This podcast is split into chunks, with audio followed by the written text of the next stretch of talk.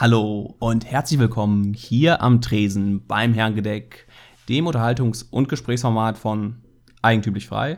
Hallo Florian. Hallo Arno. Florian, es ist wieder soweit. Hm. Der längste Tag des Jahres steht Oh ja. vor dem Haus, vor der Tür. Der Vor 21. dem Abend. Vor dem Abend, ja, vor dem Morgen. Der 21. Ja, äh, Januar wollte ich schon sagen. Der 21. Juni. Die Sommersonnenwende, der längste Tag des Jahres. Ich weiß nicht, die Sonne geht irgendwann um 5 Uhr irgendwas auf und geht kurz nach halb zehn, glaube ich, unter. Hier in unserem Breitengraden. Letztes Jahr hatte ich schon drüber gesprochen, ne, dass ich den Tag so ein bisschen ähm, nicht feiere, aber so ein bisschen zum Rekapitulieren benutze. Kann sein. Oder war das die Wintersonnenwende? Nee, die Wintersonne, das ist ja das depressive, der ja. depressive ich Teil dachte, des dann Lebens. reflektiert man vielleicht. Nee, da versucht man einfach nur irgendwie durch den Winter zu kommen. Nee, das ist doch der Sommer dann. Versuchen immer draußen zu verbringen, je nachdem. Mal gucken, wie das wird. Soll ja ein regnerischer Sommer werden. Mhm. Aber sagt, sagst du eigentlich auch Juno? Oder ist das ein regionales Ding? Also für die Trennung Juni, Juli. Das sage ich nur, wenn es da uneindeutig ist. Also wenn eine schlechte Ja. Verbindung ist oder wenn jemand irgendwie dreimal nachfragt, um Ja, das klar, klar. zu machen. Aber das ist deutschlandweit dann wahrscheinlich, oder? Ja, also ich weiß auch beim Militär habe ich gelernt, dass man auch nicht zwei sagt, sondern zwei, um die Vermeidung Mhm. mit der drei zu machen. Ja. Und das ist dann so ähnlich, ne? Also normal, im normalen Sprachgebrauch würde ich immer Juni sagen. Nur wenn es irgendwie, ähm, wenn das Internet Ja, in Deutschland mal wieder schlecht ist. Ja. Was es nicht ist. Niemals. Mhm. Begreifst du dieses ganze System der Sonne, die feststeht und dass da ein Planet in großen Nichts um diesen Stern kreist und der irgendwie Hitze ausstrahlt, ist noch mehrere Millionen Kilometer entfernt, äh, wir unser Leben fristen können? Oder Ob ich definiere, begreifen. Ich glaube, daran hängt's. Also, ich habe mich damit abgefunden, das so zu, ja, ab, was heißt abwiegeln, aber ja, ja, schon klar, ne? Sonne und Planeten ist ja auch alles logisch, schön rund und die Ellipse ist ja auch ganz wichtig, aber so dieses wirkliche Begreifen oder da, dahinter blicken ist natürlich eine andere Geschichte. Ne? Ja, also für mich ist es eigentlich ja unbegreiflich, diese Vorstellung überhaupt, dass es äh, über dem Blau schwarz wird Mhm. und dass es da irgendwie kalt ist und keine Luft ist und irgendwie eine ganz, ganz, eigentlich, wenn man, je länger man drüber nachdenkt, desto mehr Schnappatmung bekommt man eigentlich und wundert sich, äh, dass das hier alles so gut funktioniert, wie es funktioniert. Was, was ich sehr schön finde, sind diese Planetenlehrpfade. Ich weiß nicht, ob du so einen schon mal gesehen hast. Ähm, da sind dann halt die neun Planeten oder die acht, weil ja irgendein Arschloch Pluto vernichtet hat, ähm, in der Relation zur Größe und Distanz von der Sonne. Das heißt, äh, also der Maßstab stimmt Mhm. vom Volumen zur Distanz voneinander. Und das ist schon richtig beeindruckend, wenn man halt vorne die Sonne sieht und dann ist dann, weiß gar nicht, nach zwei, drei Metern kommt dann halt äh, Merkur.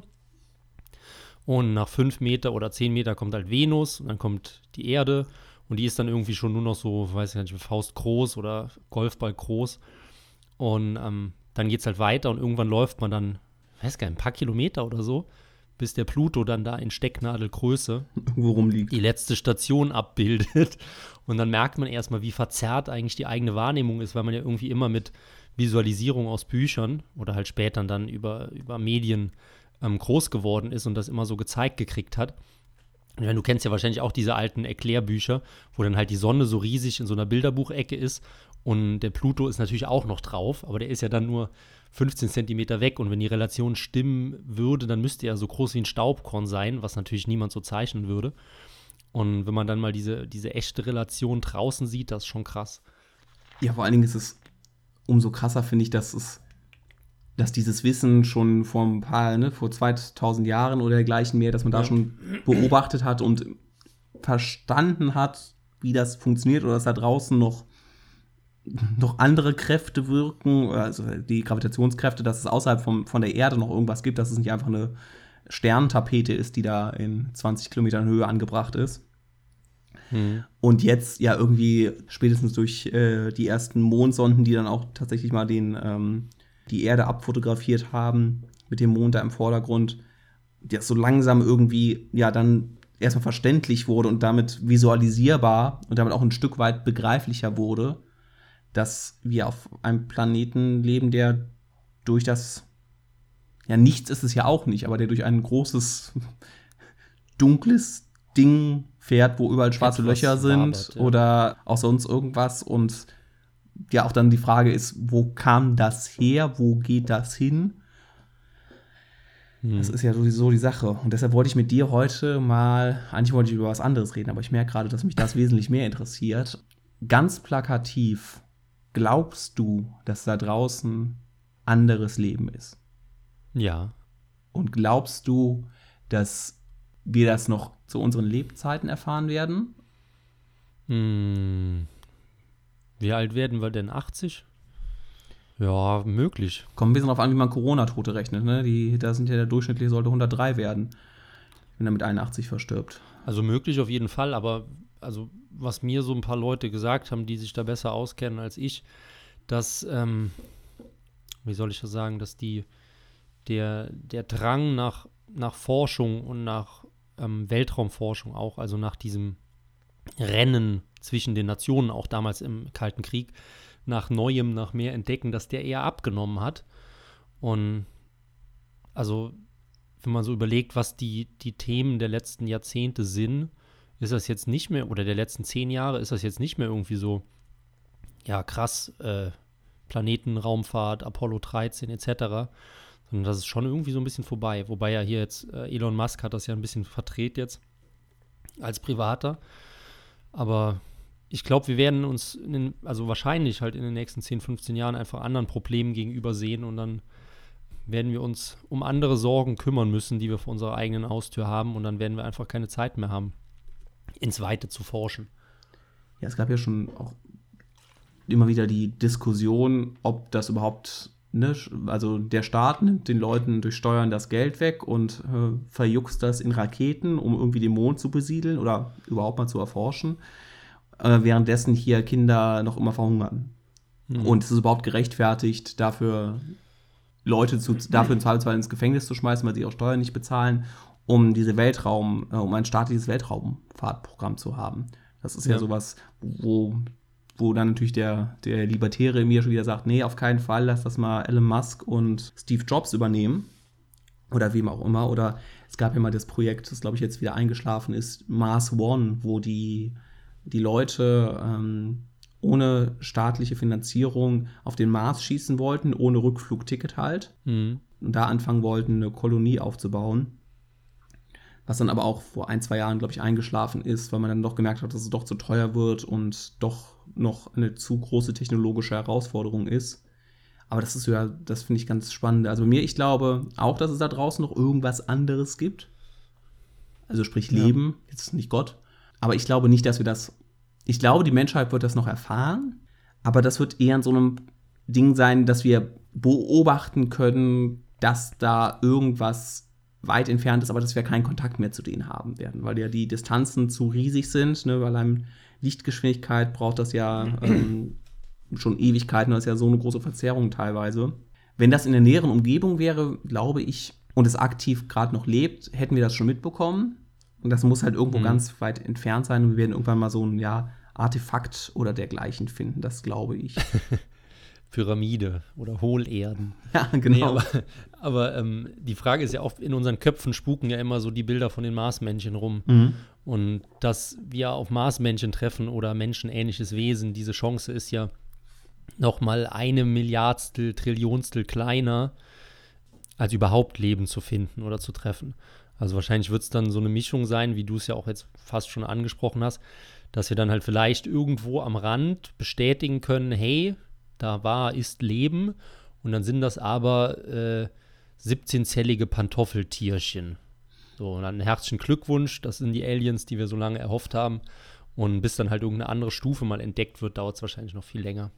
ja, also ich kann auch gar nicht die Wahrscheinlichkeiten oder dergleichen abschätzen, wie, wie weit entwickeltes Leben dann da ist, oder ob es tatsächlich dann nur irgendwelche Einzellertierchen sind oder dergleichen, oder ob da tatsächlich eine Zivilisation ist, ob die auch überhaupt nach draußen gucken. Äh, wir haben ja jetzt, wenn wir uns mal betrachten, haben wir jetzt ja, wir haben ein paar Sonden, wir. Äh, meistens die US-Regierung hat ein Die paar. Deutschen oder was? Nee, die, die wir als Weltgemeinschaft. Siehst du mal, wenn man über Außerirdische redet, dann werden wir direkt Globalisten. Auch nur den gemeinsamen Feind. Ach, ein kleiner Glo Globalist steckt doch bei jedem bei uns im Herzen drin, vor allem wenn es ums Einkaufen geht. Und also, dass wir, oder dass halt die Sonde Voyager 1 und 2, die jetzt herumfliegen, oder die Radiosignale, die wir in ins Weltall pusten, oder sonstige ja, Informationen, dass die vielleicht auch irgendwann von einer anderen Zivilisation in Milliarden von Jahren aufgeschnappt werden und dann können, ah, wir sind das Artefakt. Mhm. Ja. Was meinst du, würde das in der Einstellung, wie jetzt die westliche Welt ist, einen großen Einfluss haben, das Weltbild irgendwie verändern, wenn jetzt irgendwie 2023 auf einmal der Nachweis erbracht wurde, ähm, irgendwo da draußen ist noch Leben. Meinst du, das würde irgendwie nee, eine Sinnkrise nee. noch er herstellen bei der Menschheit oder auf wäre das Fall. vorbei, die Zeit? Nee, das, also dann passiert das halt, aber wie, wie ich es gesagt habe, halt irgendwelche dummen Mikroben oder so und dann sind wir einfach auch zu sehr Mensch, um uns nicht mit Menschsein zu beschäftigen und uns gegenseitig umzubringen oder Handel zu treiben oder was auch immer zu machen. Je nachdem, was für ein Menschenbild man hier hat. Ich habe jetzt beide Optionen angesprochen. Sonst heißt wieder, der hat zu viel Hops gelesen oder zu viel Locke oder wie die heißen. Ähm, aber das wird dann halt am Anfang einen Schlag geben. Oh mein Gott, ist das krass. Und das wird genauso schnell einschlafen. Wie die anderen Themen auch, weil es uns halt eben nicht direkt betrifft. Ja, und je weiter entfernt das ist, desto ja, gerade wenn es irgendwelche, oh, da vorne haben wir Einzeller gefunden oder sowas, oder auch da vorne haben wir, ja, ich weiß nicht, wenn es so ein Signal aufgefangen wird, dass da irgendwie da draußen doch etwas ist, was, äh, was auch ins Weltall fliegen kann oder was auch auf dieser Zivilisationsstufe ist, ich glaube, dann wäre das doch noch mal was Größeres. Mhm. Aber wenn da irgendwie jetzt nachgewiesen wird, da ist Wasser und da, wie wollen wir das überhaupt nachweisen? Weil bis dahin eine Sonde geflogen ist, die Daten analysiert hat und an uns zurückgeschickt hat, weiß ich nicht, bis dahin äh, haben wir uns evolutionär weiterentwickelt zu, äh, oder haben uns die Kraken schon längst ja. abgelöst. Was, was ich eine sehr schöne Geschichte finde, kennst du Edda Moser? Nein. Ist äh, die wohl berühmteste und wahrscheinlich auch beste Sopranistin, glaube ich, die die Deutschen je hatten. Ähm, und die wohnt gar nicht weit weg von mir, aber ich traue mich natürlich nicht, mich da mal auf die Suche zu machen oder so. Ich glaube, die ist auch fast 90 schon, die Frau. Ähm, und ich war tief beeindruckt. Ich bin mit meinem Auto rumgedüst und da war irgendein Jubiläum. Ich glaube, das war das 50-jährige Jubiläum von der Voyager irgendwas Satelliten. Eins oder zwei Missionen, ne? Ja.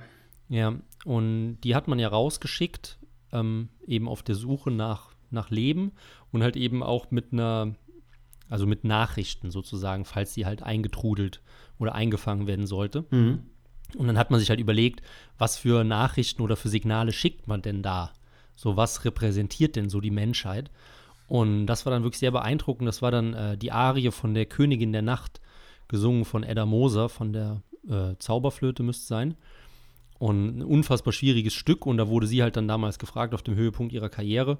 Und da wurde das dann eben aufgenommen. Und diese Voyager düst halt jetzt gerade in irgendeinem galaktischen Nebel rum und spielt die Arie der Königin der Nacht und hofft darauf, von irgendwelchen Marsmännchen gehört zu werden. Ich weiß tatsächlich nicht, ob die die spielt oder ob das nicht eine Schallplatte ist, wo das eingraviert ist und dazu eine ja, Erklärung recht, ist, wie man, wie man ja, das abspielt. Ja. Und da ist ja, also da ist zum Beispiel auch Chuck Berry drauf oder das, was in den. Das darfst du mir doch nicht erzählen, mein Gott.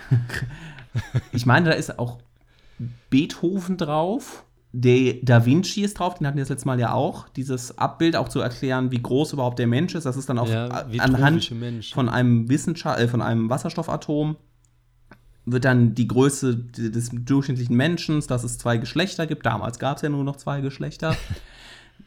Eigentlich müsste man die zurückholen und neu gravieren. Ja das Ganze zu machen. Und das ist auch das Interessante, was dann jemand unter das letzte Video geschrieben hat. Das gibt es dafür auch eine eigene Bezeichnung für die, für die Maßeinheit, die so ist, dass man sie aus der gleichen ablesen kann. Jetzt versuche ich es gerade zu finden. Diese SI-Norm. Ja, genau, dass das was ist, was, ähm, ja, was, dass der Mensch die überlegt hat, wie kriegen wir überhaupt die Kommunikation mit Wesen hin, von denen wir nicht wissen, wie sie, ne, haben sie eine Sprache, haben sie einen Sehnerv. Mhm aber sie müssen ja zumindest, wenn sie entwickelt sind, ein, Grund, ein Grundverständnis von Physik haben. Und wenn wir davon ausgehen, dass die physikalischen Gesetze überall im Weltall gelten und die Atome überall rumschwirren, dass dann, dass man daraus hin dann das macht, aber das finde ich eine ganz, ganz spannende ähm, Weg. Wie überlegt man sich zu kommunizieren mit jemandem, von dem man überhaupt nichts weiß, außer dass er, von dem man annimmt, dass er physikalische Gesetze kennt.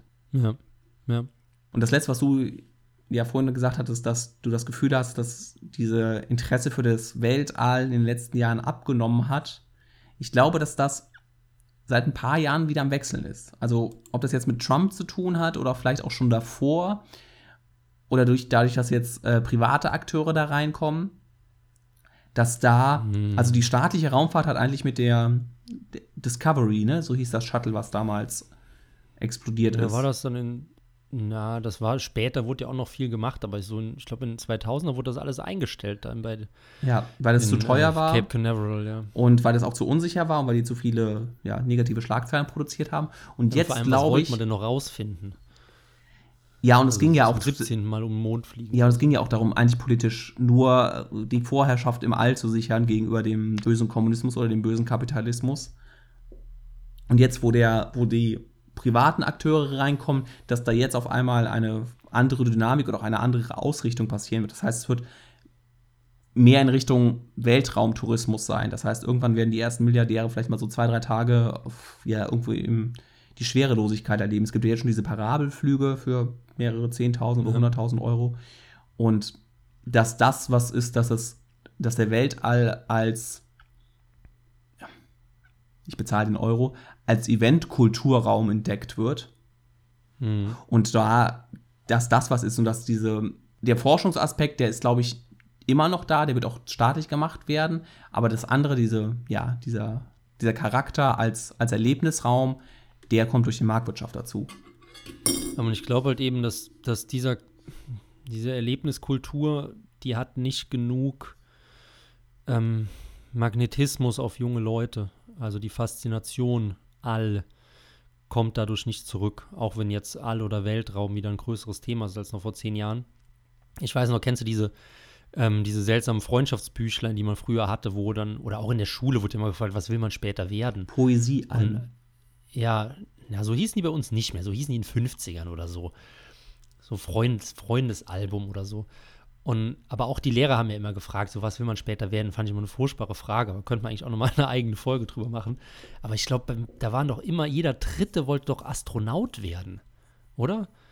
Und das ist doch, also ich glaube nicht, dass heute noch ein Kind sagt, ich will Astronaut werden. Nee, das ist tatsächlich, der hat irgendwie die, den Charme verloren, das zu machen. Ja. Vielleicht auch, weil Astronauten mittlerweile nicht mehr so Draufgänger sind wie Armstrong oder sowas sondern mhm. weil man jetzt mittlerweile sieht, das sind eigentlich fliegende Wissenschaftler. Ja, genau. Und wer sagt, er will Wissenschaftler werden? Wobei sich das ein bisschen geändert hat mit dem äh, mit der Kanadier, der diese kleine ähm, Videoreihe da gefilmt hat, ne? Wie heißt der? Mit David Bowie, äh, Odyssey to Mars. Ja, genau. Äh, ja, to Mars, ne? Heißt ja. ja. Spa Space Oddity. Ja. Genau. Ähm, ja, ich weiß nicht, dieser Typ mit so einem netten Schnurrbart, so ein Kanadier. Und der hat das als erstes mal auf auf äh, einem Videoportal dann einigermaßen erfolgreich rübergebracht, was so tolle, interessante Sachen einfach im Weltall abgehen, die man gar nicht kannte. Zum Beispiel, kann man im Weltraum weinen? Und die Antwort war halt einfach nein. Also schon, schon zum Heulen, toll. ne? Ja, zum Heulen, aber also der hat das so ein bisschen populärer wieder gemacht. Aber kennst du diesen alten Film? Das war ja auch was, weil du gesagt hast, diese Superhelden-Astronauten mit äh, mh, hm, so ein, so ein knochenharter US-amerikanischer Schauspieler. Meinst du Armageddon, Bruce Willis oder meinst du Apollo 13 mit Tom Hanks? Nee, Beides mit Ed, Ed, Eddie, Ed, äh, weiß nicht mehr. so, der spielt auch sonst immer Western oder sowas. So ein, so ein knochiger, knochiger Clint Typ. Eastwood. Ja, so ähnlich wie der, aber der nicht. Und das war auffällig. Ich weiß nicht, vielleicht war es auch Apollo 13, keine Ahnung, wo die halt so mega krass trainiert haben, dass sie jetzt perfekt dafür ausgebildet sind, diese harte Feinfahrt zu machen und so. Das stimmt schon, das hat ein bisschen Anziehungskraft einfach erzeugt. Und das war, glaube ich, dann in den 90ern oder so. Und danach kam eigentlich nicht mehr so viel. Da kam schon fast The Fast and the Furious mit einem neuen Jahrzehnt um die Ecke. Ja, und jetzt müssen wir uns ja erstmal diesen Planeten retten vor was, mhm. das wird sich vielleicht noch ein paar Mal ändern, aber es ist tatsächlich. Vor den Leuten, die auch sagen, dass sie ihn retten wollen. Äh, introvertierter geworden, sozusagen. Die Menschheit ist ein wenig ja. mehr auf sich selber fokussiert, vielleicht. Die Menschheit. Wer Menschheit sagt, will betrügen. Ja, das war so mein Thema, was mir jetzt gerade im Verlauf der Mitsommerwende ja. gekommen ist. Ähm, was hast du uns denn mitgebracht? Ähm, ich, ich weiß, es können, können wir vielleicht Stunden abhandeln, aber vielleicht auch gar nicht so lang, vielleicht auch einfach kürzer. Ähm, die Geschichte meines Stuhls. Und zwar. ich bin froh, dass du nicht noch Gang hinter, hinterher geschoben hast. Aber äh, die Geschichte meines Küchenstuhls oder eines meiner Küchenstühle. Ähm, wir sind vor, Mitbewohner und ich, vor vier Jahren zusammengezogen, fünf Jahren, keine Ahnung. Und dann kommt man in die Bedrängnis, man braucht ja auch Küchenmöbel. So, und dann waren wir natürlich arm und geizig. Ganz so arm sind wir nicht mehr, so geizig sind wir immer noch. Und dann haben wir eben im Freundeskreis rumgefragt, wer hat denn gebrauchte Küchenmöbel? Und dann haben wir noch so schicke, diese weißen Fichtenholzmöbel von Ikea. Vier Stühle und einen Tisch. Gekriegt für, hm, keine Ahnung, 60 Euro oder so. Haben einen Freund dann abgekauft, der brauchte die nicht mehr. Holen gefahren, waren wir glücklich mit, jahrelang. So, jetzt ist nach fünf Jahren Nutzung dieser Stuhl kaputt gegangen, einer von den Vieren. Und eigentlich sind die anderen drei auch ziemlich durch. Also wenn man jetzt irgendwie mal äh, Abschreibungen machen würde, dann wäre der wahrscheinlich schon im Minusbereich. Also der hat einfach hat keinen Wert mehr. Das war ein der Zeitwert ist null. Der Zeitwert ist null oder wirklich, wirklich im Minusbereich. Also man kann auch drauf sitzen, ohne zu sterben. Ähm, aber das Ding ist halt durch. Das war ja damals auch schon nichts Tolles. Dann gebraucht. Fünf Jahre bei dem Kollegen, fünf Jahre bei uns. So, und dann ist uns jetzt aber das noch die, äh, die Sitzfläche kaputt gebrochen und so ein bisschen abgesplittert. Dann habe ich so, gut, jetzt reicht's. Und dann habe ich diesen vierten Stuhl auf den Sperrmüll gestellt vor unserem Haus. Da war sogar Sperrmüll. Keinen Gedanken mehr dran verschwendet. Auf einmal ähm, meint die Mitbewohnerin, guck mal, da draußen steht unser Stuhl. Und ich gehe ans Fenster, denkst du, ja klar, ich habe ihn auf den Sperrmüll gestellt. Mhm. Nee, der steht jetzt im Schrebergarten von unseren Nachbarn. So, da ist ein, ein, äh, ein Sperrmüllpirat aus unserer Nachbarschaft. Schönes Wort. Der uns, der uns auch sowieso schon immer auf den Sack geht, weil er auch äh, nicht autochthonen Ursprungs ist, was mir eigentlich egal ist, aber dazu halt eben einfach laut und seltsam grillt, sodass es überall stinkt und irgendwie zehn Verwandte hat. Das spielt natürlich auch noch ein bisschen mit rein, aber ist definitiv nicht der Hauptgrund. Und jetzt steht dieser Stuhl im Regen bei dem Typ im Schrebergarten. Und er hält. Das regt dich auf. Er hält, ja. Es regt mich auf, dass der meinen Stuhl hat. Und da habe ich mir gedacht, bin ich eigentlich ein schlechter Mensch? Weil, wie kann ich denn jetzt so im Sinne von, der hat mir mein Spielzeug weggeholt, dann willst du es wieder haben? Aber mir geht das jetzt tierisch auf die Nerven. Seit Wochen denke ich nur noch an diesen dummen Stuhl, der da drüben schlecht behandelt wird eigentlich ja schon kaputt ist, warum ist der denn jetzt nicht auf dem Sperrmüll? Das ist ja meiner. Und da fühle ich mich halt so ein bisschen betrogen, dass einer einfach dahin geht und sich ihn unter den Nagel reißt. Also der, der Wert hat sich irgendwie verändert. Oder ich bin einfach nur ein Arschloch, was anderen Leuten nichts gönnt. Keine Ahnung. Äh, manchmal sagt ja so eine Geschichte manchmal auch mehr über einen selber aus als über wen anders. Ähm, ich habe jetzt neulich gelernt, dass Sperrmüll, sobald du den anmeldest, dann der Stadt gehört oder der Gemeinde bzw. dem Entsorger. Ja. Also, dass du eigentlich, wenn du den Sperrmüll wegnimmst, du einen Diebstahl begehst. Ja. Das muss ich noch ganz versuchen nachzuvollziehen, warum das so ist und ähm, vertraglich das, wo ich dem in dem, äh, wie heißt es hier bei Rousseau, äh, bei, wo das im Gesellschaftsvertrag genau drin steht, das Sperrmüll Eigentum ja. des Entsorgers wird, sobald ich den anmelde. Und du hast dich jetzt von einem liebgewonnenen, vielleicht auch eine Hassliebe gewordenen Gegenstand verabschiedet. Ja. Und wenn du, er erinnert dich jetzt daran, und jetzt versehe ich mal so ein bisschen küchenpsychologisch, daran, dass du, kleiner Geizhals, etwas zu früh weggegeben hast. Kann das, das so sein? weiß ich nicht. Ja, nee, das okay. glaube ich nicht. Nee, das war auch nicht ich, also, nur als, als kleiner Spaß gesagt. Ja, es ist ja, ich weiß nicht, ob das was genuin Menschliches ist, aber ob das und ob das mit Neid der richtige Begriff ist, aber sowas in der Richtung geht es auf jeden Fall hin, dass wenn du etwas vorhast und wer anderes durchkreuzt deinen Plan ja. und ist damit erfolgreich, so, der Stuhl steht im Garten, das ist der Erfolg, dass das sowas fast mit Menschen, das ist fraglich, ob das jetzt bei allen Menschen so ist, einen kleinen Widerstand das ausruft. schön formuliert. Ja. Ja, keine Ahnung. Ich, ich, bin da am Schwanken, ich weiß es nicht. Also, das sind halt auch wirklich nervige Leute einfach. Die gehen mir uns auch einfach wirklich auf die Nerven mit ihrer scheiß Grillerei und mit ihren 20 Cousins. Ähm, wo ich mich, glaube ich, nicht drüber aufregen würde, ist, wenn jemand gekommen wäre und hätte gefragt, hey, du hast da einen alten Stuhl, kann ich ihn haben? Dann sage ich, hm, klar, kein Problem. Nie wieder einen Gedanken drüber verschwendet. Aber so dieses, keine Ahnung, einfach so da wegnehmen, obwohl es ja eigentlich den Wert null hat. Sogar ja eigentlich den emotionalen Wert null, weil ich mich ja von dem getrennt habe. Also ich habe den ja freiwillig hergegeben, weil ich, der mir für mich halt keinen, keinen Sinn mehr hat. So. Oder dass er zumindest der, der materielle Wert den emotionellen Wert übersiegt hat. Dass es mir dann egal ist. Aber so dieses, keine Ahnung, was ich mir auch überlegt habe, ist, dass einfach dieser Trennungsprozess durchkreuzt wird, auch wenn es jetzt ein bisschen absurd anfängt zu klingen. Also Jetzt kommen die vier Phasen der Trauer. Okay, fangen wir ja, an. nee, aber überleg mal, ich habe da so das Ding und habe das lieb gewonnen und das war halt immer ein Teil von unserem Leben und dann sage ich, okay, jetzt ist gut, Deckel drauf, Klappe zu, Affe tot Das war schön mit dir. und weg ist es. So. Und dann kommt doch da so ein, so ein Dr. Moreau, der das Ding wieder zum Leben erweckt.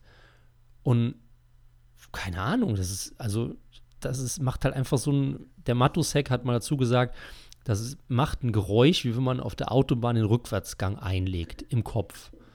So, und so von dieser Art her ist das. Aber ich würde würd mich mal interessieren, was auch die anderen Leute dazu sagen. Es kann ja auch sein, dass ich einfach nur äh, ein egoistisches Arschloch bin, das halt jetzt merkt, dass jemand anderes sein Eigentum hat und dann anfängt rumzuheulen und es schnell wieder haben will. Keine Ahnung. ja, es, aber ist, wie ja, gesagt, hab es ist überlegt- ja gar nicht mehr dein Eigentum rechtlich. Es ist ja das Eigentum Ja, der Stadt, was, Der Stadt. Ja. was dein Weil ehemaliges über Eigentum- Staatseigentum brauchen wir uns nicht unterhalten. Das gehört sowieso alles mir, genau wie dir auch. Die Libertären wissen das nur noch nicht so ganz. Ähm, aber ich habe halt jetzt überlegt, soll ich, also das ist halt auch ein niedriger Zaun, ne? ob, ich, ob ich mir einfach mal hingehen soll und der Stadt das Eigentum zurückholen. Keine Ahnung. Macht kaputt, was euch kaputt macht, ne? Mhm. Es gibt kein Leben mit der Aussicht auf einen ehemaligen Stuhl im Garten vom Nachbarn. Ja, aber wie gesagt, also das geht mir jetzt wirklich so seit, seit ein, zwei Wochen durch den Kopf und ich habe da noch keine adäquate Lösung zu gefunden, wie ich mich, äh, was ich fühlen soll, so. Oder warum das so ist. Kennst du diese Japanerin, diese, die jetzt gerade in Mode ist, die Marie Kondo, Kondo oder sowas, die jetzt äh, in Deutschland zum Aufräumen und Ausmisten angeheizt wird über eine Netflix-Serie, wo man T-Shirts irgendwie falten soll und Dinge nach System ordnen soll, aber vor allen Dingen ganz viel wegschmeißen soll. Und vielleicht ist das ein Tipp für dich zum Abschluss der Sendung, wenn du beim nächsten Mal sowas machst, dass du dich bei diesem Gegenstand bedanken sollst für die tolle Zeit, die ihr zusammen vollbracht habt Mhm. und ihn dann erst weggibst, weil du dich dann damit emotional den Gegenstand, sie bezieht das vor allen Dingen auf Kleidungsstücke, gehen lässt. Und ihn dann sozusagen freigibst, dass es dann wer anders eine tolle Zeit mit diesem Stuhl haben kann. Und sei es die Schrottpresse oder der Nachbar, der der Stadt sein gutes Eigentum wegnimmt. genau. Also ich glaube, ich, ich werde sowas vielleicht auch gar nicht mehr machen. Ich glaube, wenn Sperrmüll ist, dann hole ich eine Axt mit runter und dann haue ich das Ding kaputt. So, und das ist das Problem schon mal geregelt. so. Das ist natürlich dann, also das sieht man ja schon ganz klar, dass ich auch charakterlich starke Mängel vorweisen kann. Aber was ich mir auch so überlegt habe, ist, wenn ich jetzt mein eigenes Haus habe, werde ich auch einen Ofen haben und dann wird das Ding verfeuert. Und das ist doch dann die Verbindung von meinen seelischen Problemen mit Marie Kondo. Das heißt, ich äh, überlasse es dem Zyklus der Welt und gebe es in einen neuen Aggregatzustand. Und durch die Hitze, die dabei entsteht, kann ich mich und meine Familie wärmen. Und das passt perfekt. Ich glaube nämlich, es gibt auch die Mitsommerfeuer, wo man dann auch Ja. früher bei den Heiden, Germanen, Kelten oder was auch immer da war, wo sie dann gefeiert haben, dass die Sonne ihren höchsten Punkt erreicht hat und in der Hoffnung, dass die Sonne morgen wieder aufgeht, wo wir mittlerweile wissen, dass es wahrscheinlich der Fall ist. Und wir deshalb Ja. keine Feuer mehr anzünden müssen, nur bei St. Martin oder Osterfeuer. Du fängst ganz schön oft mit Germanen an in den letzten Folgen. Kann das sein? Es liegt daran, ich höre mir momentan eine längere Folge über die Völkerwanderung an. Im Ah. ähm, ab dem ja, dritten, vierten Jahrhundert. Und das ist ganz, ganz spannend, da was da irgendwie so los ist. Aber auch die Kelten, weil die Germanen haben die Kelten ja eigentlich vertrieben. Ähm, mhm. Das ist ja schon das zu machen.